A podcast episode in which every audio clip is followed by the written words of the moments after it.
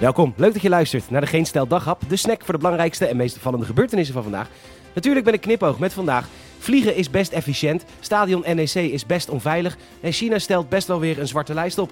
Mijn naam is Peter Bouwman, ik ben een witte man, 1,90 meter lang. Ik draag op dit moment een witte hoodie met eronder een groen t-shirt met een soort van bamboe afdruk erop.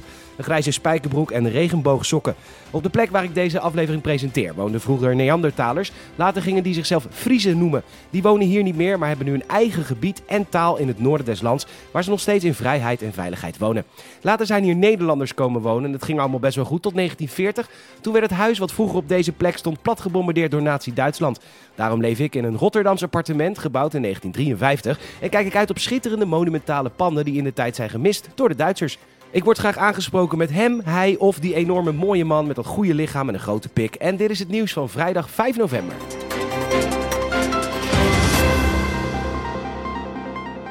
Ja, hoe ik me net aankondigde was inderdaad wat lang, maar zo hoort dat tegenwoordig, al dus Microsoft. Want zo stellen ze zich voor deze week tijdens Microsoft Ignite, een IT-conferentie. En dit doen ze om de blinde medemens tegemoet te zien, uh, te komen. Dit alles na een petitie van de organisatie Blinde Racisten Nederland, die steen en been klagen over het feit dat ze maar niet weten tegen wie ze racistische opmerkingen kunnen maken. Ja, zeggen ze, we kunnen luisteren naar een accent, maar dan weet je nooit 100% zeker en heel eerlijk oordelen op uitspraak, dat is zelfs ons iets te racistisch. Fijn dat Microsoft deze mensen tegemoet komt. Ook wordt verteld welke bevolkingsgroepen vroeger op de plek leefden waar de verschillende Microsoft-kantoren staan, alvorens ze met kraaltjes en spiegeltjes werden weggestuurd. Maar nee, het gaat nu echt supergoed met die oorspronkelijke Amerikanen. Kijk hoe mooi die casino's, super bloeiende samenleving en zo. Gisteren berichten we over de privéjet-escapades van Europees Commissievoorzitter Ursula von der Leyen.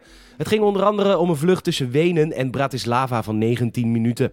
Het AD tekende excuses op. Volgens woordvoerder Erik Marmer kon ze de auto niet pakken omdat ze diezelfde dag nog naar Letland moest. Er was simpelweg geen efficiëntere optie mogelijk. Ja, maar nee, dat is het punt nou net, want er gaat aan burgers gevraagd worden veel minder efficiënt te reizen. Elke debiel weet dat de meest efficiënte manier van reizen verder dan Brussel en Düsseldorf het vliegtuig is. En dat is al een stuk verder dan de 50 kilometer tussen Wenen en Bratislava. En heel eerlijk, Brussel is al wat ver hoor. Want meestal sta je tafels lang stil bij Antwerpen. Het vliegtuig is altijd de meest efficiënte oplossing. Daarom is dat ding ook gemaakt. En dat is ook waarom we naar Berlijn vliegen. En niet 7 uur in een trein zitten. En niet 10 uur in een boot zitten naar New York. Of nee, shit, sorry. Zo mocht ik het niet zien natuurlijk. Sorry.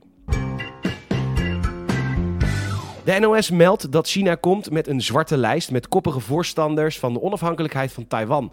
Als je op de lijst staat, dan sta je daar je hele leven op, ook in strafrechtelijk opzicht.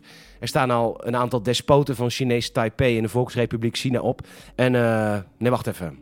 TripAdvisor China. Grote Boeddha in Hongkong, niet echt heel boeiend. Chinese muur, nou, is gewoon kenkerlang lopen zo te zien.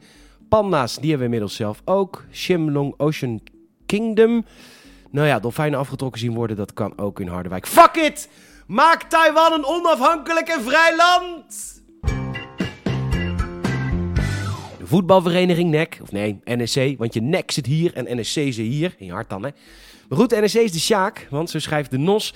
Het stadion zit vol met scheuren en ontwerpfouten. Aanleiding van het onderzoek is natuurlijk de uittribune dat in elkaar stort op 17 oktober, toen honderden supporters tegelijk gingen hossen. Wel handig dat het onderzoek is uitgevoerd door Royal Haskoning DHV. Zij gaan het nieuwe Feyenoordstadion ook bouwen. Wel lekker als je er eentje bij krijgt, hè?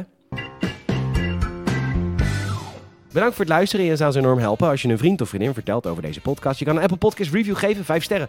Alsjeblieft. En je kan ons volgen via Spotify of vriendvandeshow.nl. Nogmaals bedankt. Tot morgen.